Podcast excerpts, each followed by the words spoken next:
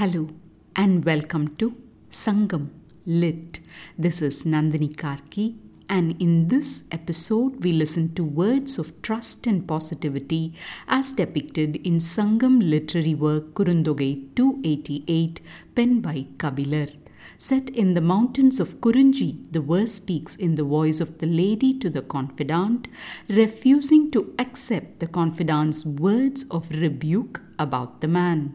கரிவளர் அடுக்கத்து ஆங்கன் முறி அருந்து குரங்கு ஒருங்கு இருக்கும் பெருங்கல் நாடன் Iniyan.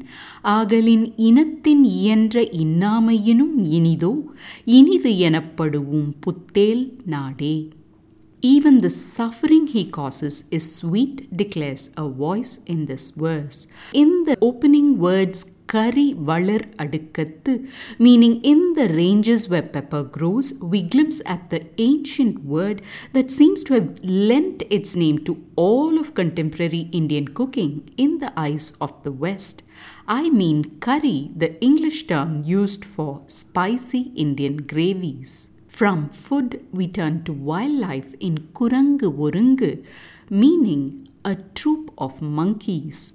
A single word celebration of a beloved person can be seen in Inian or a good natured man.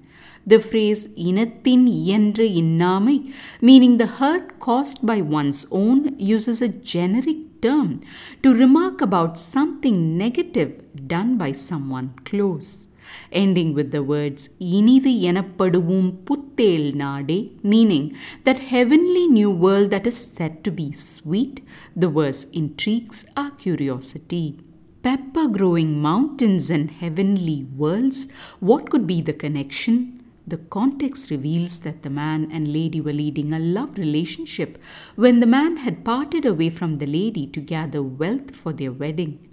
Seeing the lady in pining, the confidant tells the lady that the man has not been good to the lady. In response, the lady says, In the mountains where pepper grows, monkeys gather together to feed on tender leaves. Such is the land of the Lord. He is a sweet man. And so could that so called sweet celestial world of bliss be sweeter than the wrong done by one's kin? With these words, the lady rejects the confidant's words spoken against the man and reiterates her trust in the man's goodness. What a deep expression of love! The lady starts by talking about the man's land, one dotted with hills sprouting with pepper plants, and where monkeys gang together and feed on soft leaves. After rendering his address, the lady talks about the man's nature, declaring him to be a sweet person. And then, instead of talking further about him, she mentions about one's kith and kin and compares the distress caused by them with the world after death said to be so delightful and asks whether even that could be sweeter than the distress caused by those kin. Isn't it odd to compare a negative thing with a positive one and say that the negative thing is better than even the positive? That curious framing is done to pronounce with clarity that even the harm done by one's kin is better than all the heavens above. Though the lady may talk generically of kin, she means none other than her sweet man.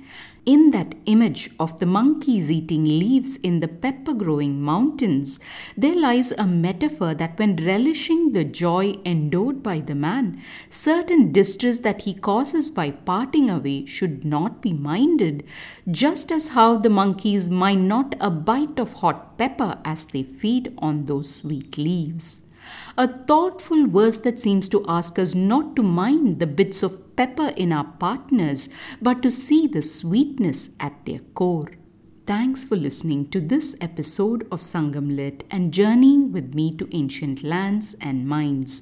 Please visit nandinikarky.com to share your thoughts and do spread the word about Sangam Lit. Until next time, Nandri Vanakkam.